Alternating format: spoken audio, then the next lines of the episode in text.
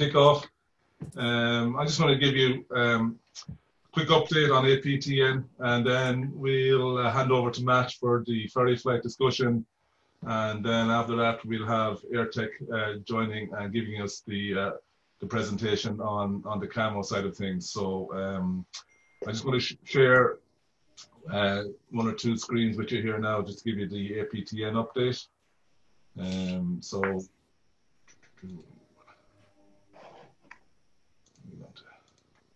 share screen. Okay, so let's that one there, share. Yeah, that's that's a just a screenshot there of the live APTN system at the moment, and it should show you we're up to 167 members there of aircraft technical professionals and um, also the uh, enterprise members and the basic members as well. So yeah, so it's growing every week, and um, I just want to show you a quick search function here that uh, that's just uh, considering the the uh, people we have on board today. If you if you search camo in the system, um, and to, uh, up to the end of the year, there are a number of people that have, got, have put up on their profile that they have camo experience. So uh, when we come to the Eirtech presentation, um, that may be one of the topics. Is there enough camo uh, expertise out there in the current uh, environment? So that's a, just a, a, quick overview of one of the functions on the uh, system.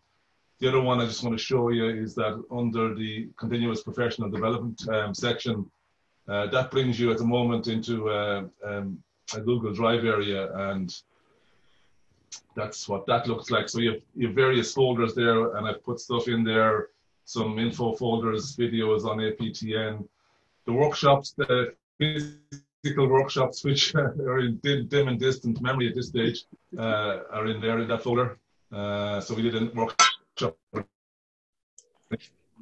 aircraft digital records, aircraft structures, professional indemnity insurance, um, and yeah, so that, that stuff is in there. Hoping to add stuff in there on the technical side on aircraft and power plant. I'm also working with Aeropodium on a couple of their events, which were supposed to happen in Dublin uh, this year, and um, they're going to be held, I think, uh, online as either webinars or, or, similar video conference calls in the end of April and early May. And I'm adding in the, the content of the Zoom calls here as well. Just to, to briefly mention the APTN Enterprise members folder. So there will be some um, uh, some content in there for enterprise members uh, that is in a in a in a um, protected folder. You have to enter your details to access that. So that's a, a, quick overview on the APTN side of things. Um, I'm going to stop that and, I'm going to ask uh, um, uh, Matthew to, to take over and uh, give us an update on the ferry flight side of things. You okay, Matt, for that? Yeah, that's great. Thanks, thanks, Alan. So,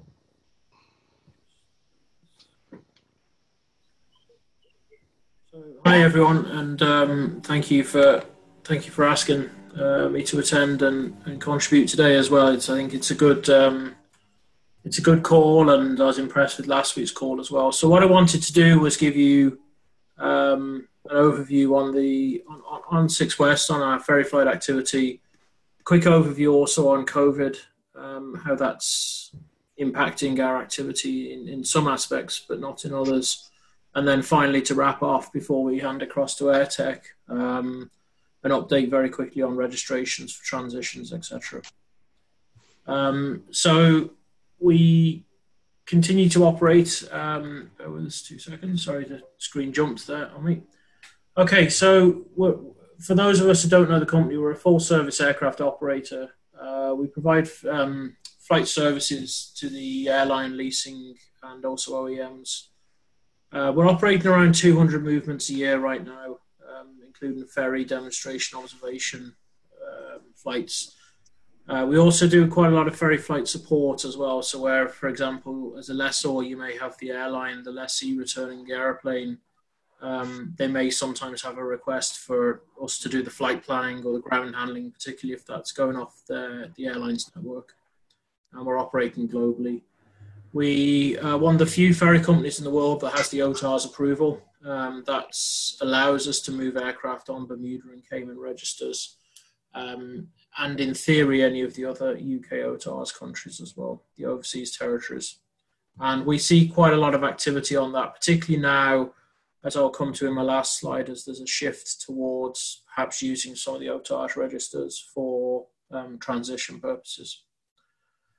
Um, the aircraft types that we support basically cover the full lessor scope of aircraft. Um, and turboprops, narrow body, wide body, including, I suppose, I'll call them the newer types of wide bodies, the types of wide bodies that we haven't yet seen, I suppose, transition or be, be needed to be recovered. And that's obviously A380, 350, 787s, which is quite topical at the moment with some potential airline handbacks.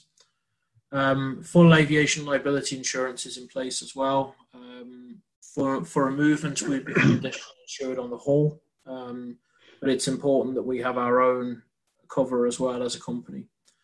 And we also, as a company, uh, support the corporate jet sector as well. Um, we have a lot of experience in that sector, and um, some lessors I know would have some, uh, particularly lessors tied to banks, would have some aircraft that perhaps the bank have financed and may need may need assistance with recovery or movements.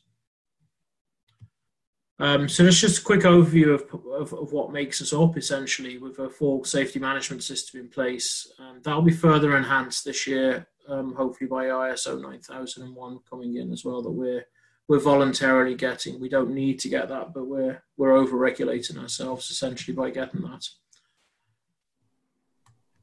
Um, and just to give you a snapshot of where we operated in 2019, um, just to really show you that we're we are global. That was that was just some of our flights in 2019.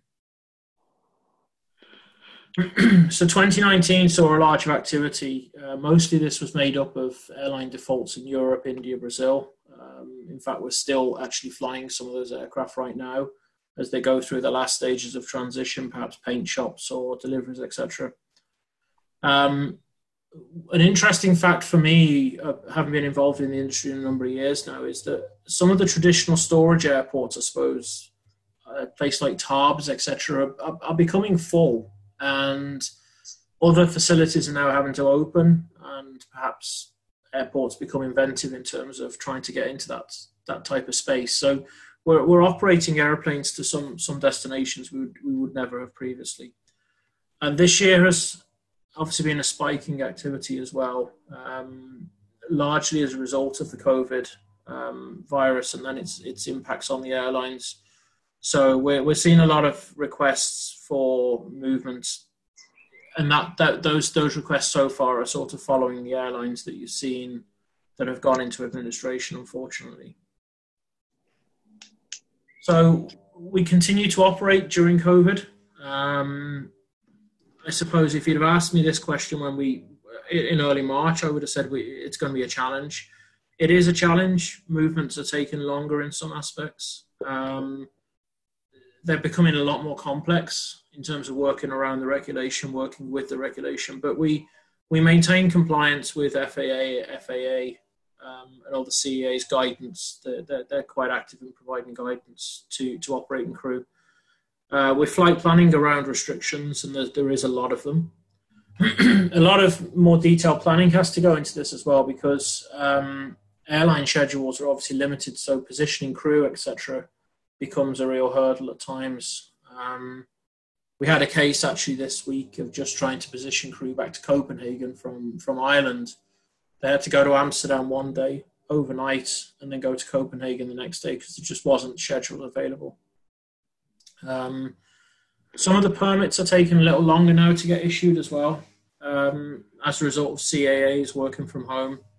Um, they, they, their sort of manpower limited would be down. And also, handling agents and airport services are operating on limited resource levels as well. Um, we had a case there recently in Montpellier where the, the fuel company operate between 8 and 10 in the morning, and that's, that's it for the day.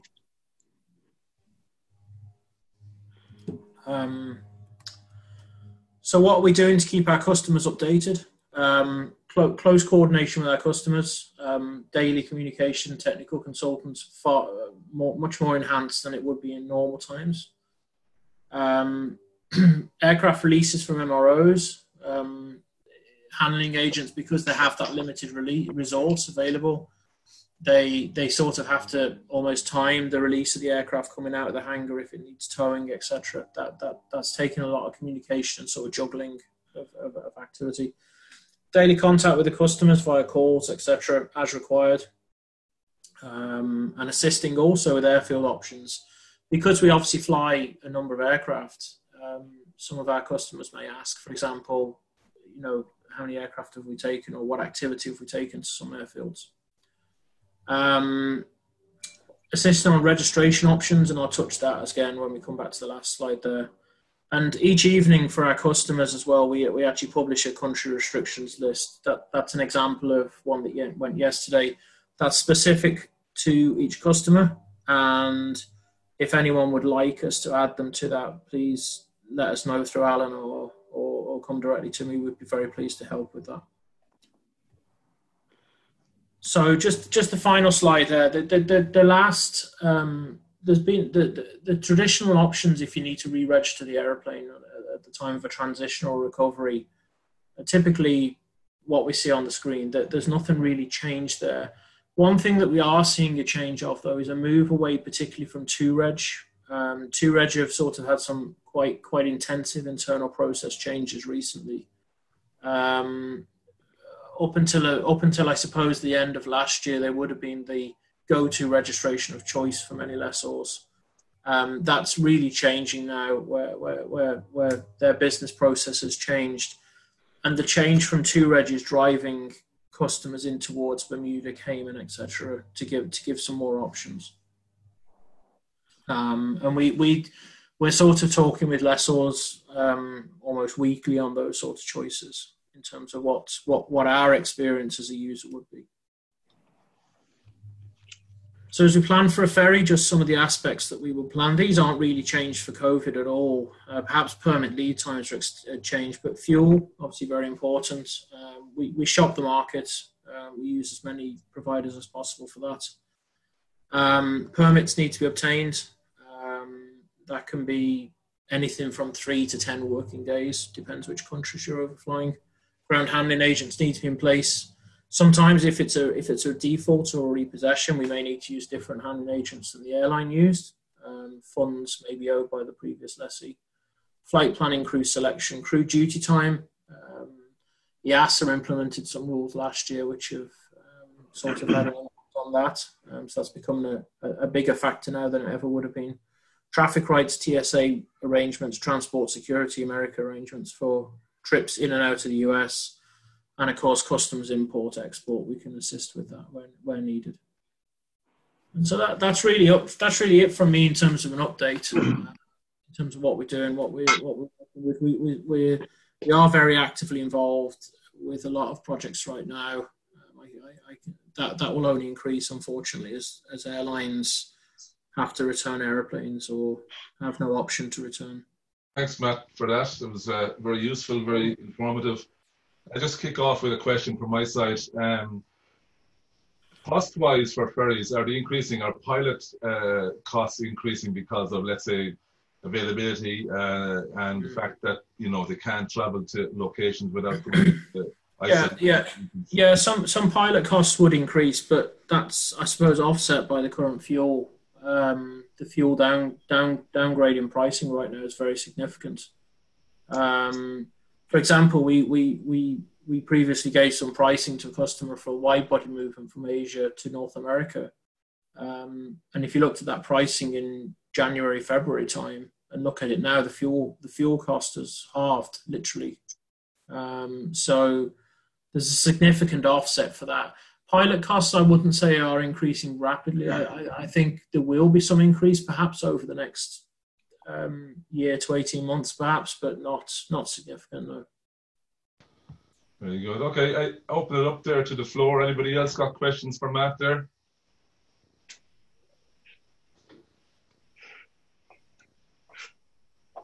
Yeah, Matt. Um, from Chris from BOC Aviation.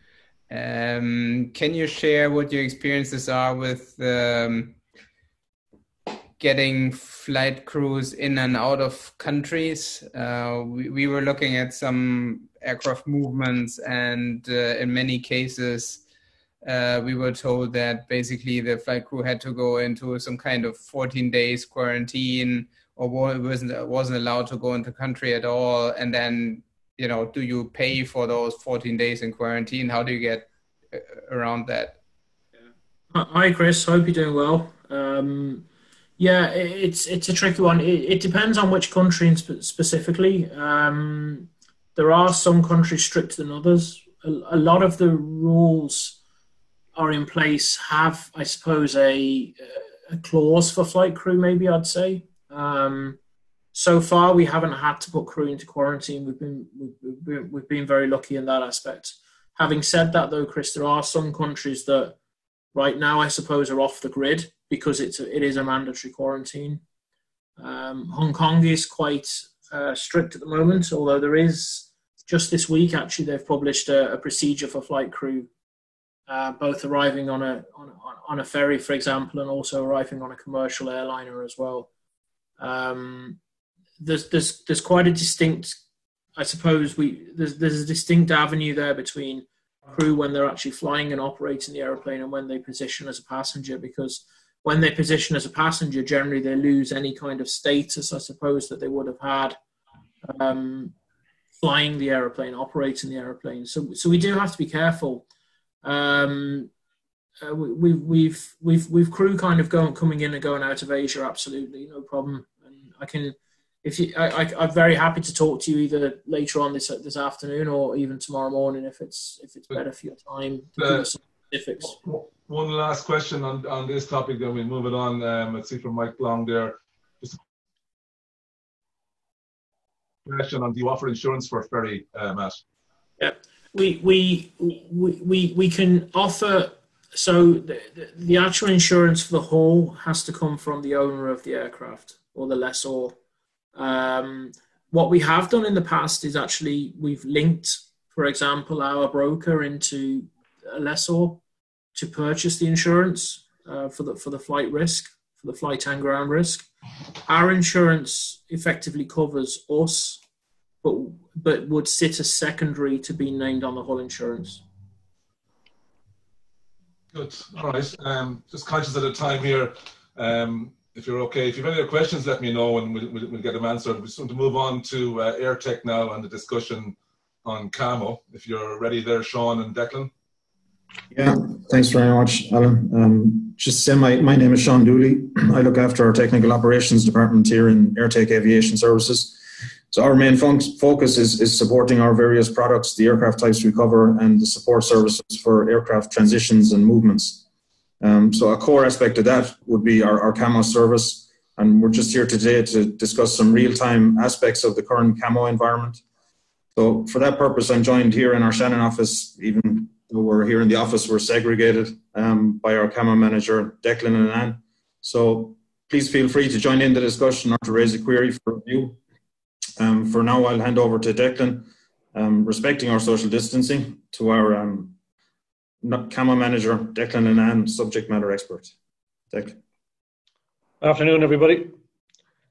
I'm just going to share uh, a screen here uh, for the moment and kick this off. So, currently, as everybody is aware, there's a, a higher demand for camo services, is what we're seeing at the moment.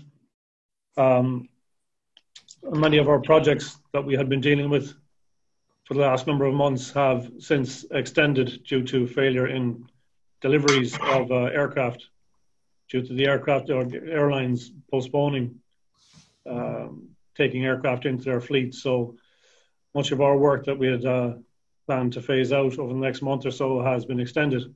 Um, and similarly, then we have additional requests coming uh, thick and fast for support worldwide with various um, issues with airlines. So, with that in mind, um, in terms of extensions to uh, airworthiness certificates, um, the Irish Aviation Authority has published uh, an aeronautical notice to uh, facilitate ARC extensions, but that only applies in a specific situation where an aircraft on its uh, second extension may be due to uh, expire the ARC soon enough. Um, they have uh, allowed a six month extension to that to facilitate um, later physical inspections by the airworthiness review staff. So there is some alleviation there in specific instances from from the IAA. Um, recently, we have had a situation with the Isle of Man Authority as well, where they granted a temporary extension to a C of A that was due to expire, which was uh, useful for us in the movement of an aircraft um, where the CFA was about to expire. We got a temporary three month extension on that. So there seems to be uh, flexibilities there with, with various authorities uh, to some degree. Um, following on from that, then, uh, obviously, with most of the worldwide fleet being uh, grounded, we see um, a significant increase in the storage of aircraft. And uh, obviously, from our point of view as CAMO, um, for projects that we would be involved in, it's massively important that the um, proper uh, storage procedures are followed by the uh, maintenance organizations as specified by the type cert holders of the OEM um, guidelines for the AMM. So, you know, it's it's all well and good parking an aircraft or storing an aircraft, but obviously, as you all know, there is uh, specific checks to be carried out uh, very frequently on the aircraft, and uh, we would be, as a CAMO, independent CAMO, looking after uh, those aircraft. We would be very, very um, on top of the MROs and making sure that they're carrying out those AMM checks uh, properly. Similarly, then you may have situations then in, uh, during the storage period for some reason that uh, deviations would occur, deviations in the maintenance manual procedures for storage of those aircraft. Um, and again, we would be monitoring the maintenance organizations very closely um, that they properly record any deviations because during the return to service procedure, you know, that's when you would have to go to the likes of maybe Airbus and uh, uh, hold your hand up, maybe or, you know, for any deviations to the storage procedure and get them to um, to sanction them or any uh, apply any corrective procedures. And uh, we have seen also some alleviations from uh, the likes of Boeing or Airbus in terms of stopping the clock on certain maintenance tasks. But again, that has to be uh, in line with the uh, OEM data and in conjunction with uh, approval from the uh, applicable authority as well. So, in short, without dragging it on too much, you know, there's some of the, the main issues that we see, or not issues, but um, more points that we're we're focusing on at the moment in terms of storage of aircraft and um, and such. Also, we're you know we're slightly restricted in uh, travel, uh, like everybody else. So, uh, traveling for ARC inspections at the moment is uh, is currently not permitted. Um, uh, but that's you know there's very few aircraft uh, going through an ARC process at the moment for us. So that's that's okay. Um, that's it in short from uh, from our side, from our presentation. If anybody has any questions, I'd be happy to answer. Uh, thanks uh, for that. Uh, uh, I was impressed to see that uh, that Eirtech's one of the responses to COVID-19. Um, I know it's more Part 21 than, than CAMO, but you have your hand sanitizer dispenser mod available now for installation on aircraft. That's I'm sure a welcome development for, for a lot of uh, operators. Um, but uh, just on the uh, camo side of things, one question from my side: Have the FAA issued any, uh, let's say, COVID-related uh, relaxations of uh, inspection rules, or is, is remote inspection allowed for a COA on on the FAA side, or even on the EASA side? Can you do inspections remotely, or do you physically have to have somebody on site every time? Well, let me answer the more relevant one to us anyway. At the start, would be from uh, from the EASA side and certainly from the IAA um, and dealing with uh, the EASA authorities. There is no exemption for remote inspections uh, allowed by airworthiness review staff. It is mandated that the airworthiness review staff carrying out the records audit of the aircraft also carry out the physical inspection of the aircraft. Uh, and currently, there is no alleviation in that. Um, so, from the FAA side, uh, I'm not aware of any alleviations um, from from them in terms of physical inspections. They do have guidelines uh, on their website for um, allowances for dealing with crew training and uh, technical training, etc., and stuff like that. But I haven't seen any um, alleviations from the FAA in terms of their CFAs. But um, just want some comments in there from the group chat. Barry uh, Flynn from ELFC just mentioned uh, about engine uh, preservation. OEMs are showing some flexibility in terms of engine preservation, which is welcome. I think last week on the call, I think Mike Aiken-Smith from WorldStar mentioned that, that Airbus were, were um, allowing some exemptions as well. So, uh, but I see from from Mike again, uh, there's not much relief from Rolls Royce on engine storage or preservation. So uh, watch that space, as we say. I, I, think, Alan, the key the key for engine preservation and airframe preservation is, is getting it right at the start. Yeah, yeah. Um, okay. Uh, any more questions for Declan or for Sean there on the camo side of things? If not, we're just at the half hour mark, which is good. Um, so I'm just going to uh, wrap up. Uh, next week, small change to the to the um, let's say the timing of the call. I'm planning to do the call on Wednesday next week. Reason for that is that I've been talking to Paul Kennedy uh, from uh, Worldwide Composite Services, and Paul is doing a free webinar kind of to uh, bring people up to speed on composite issues. And I mean, obviously, with a lot of aircraft being parked close together now, you're going to get you know things bumping into each other. So composite repair, damage repair is going to become more prevalent. So um, Paul is doing that call uh, webinar on Wednesday next week. So I'll uh, send out the invite to that to my APTN uh, circulation. Um, Paul is doing his own circulation on that. So I think it's an hour long call next Wednesday around the same time.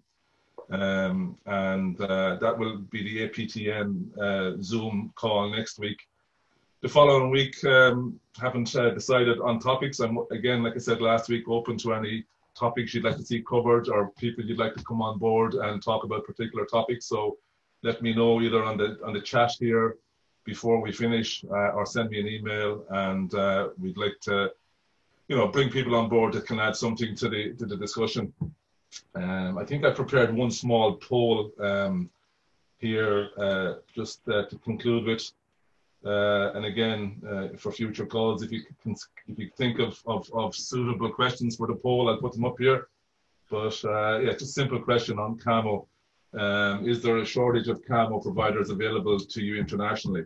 You know, um, again, it's it's an anonymous poll. If you just want to put your comments in there, um, we'll see what the result is. Um, so, on that note, uh, guys, if everybody any more questions before we finish?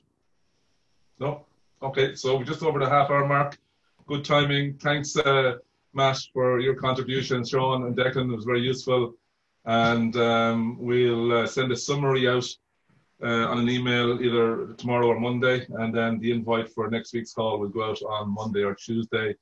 And if, if you saw from last week's call, uh, you uh, have the facility now to listen to the call on a um, on a um, on a podcast on on uh, Spotify. So when you're going going out for your two kilometer distance walk or run, you can listen into all this wonderful stuff on your on your on your on your on your Spotify podcast. So uh, uh, thanks again for participating, and look forward to seeing you next week uh, with uh, Paul's uh, presentation. And uh, good luck and take care and stay safe. All right. Thanks very much, Alan. Thanks, Alan. Thanks, Alan. Cheers. Thanks, guys.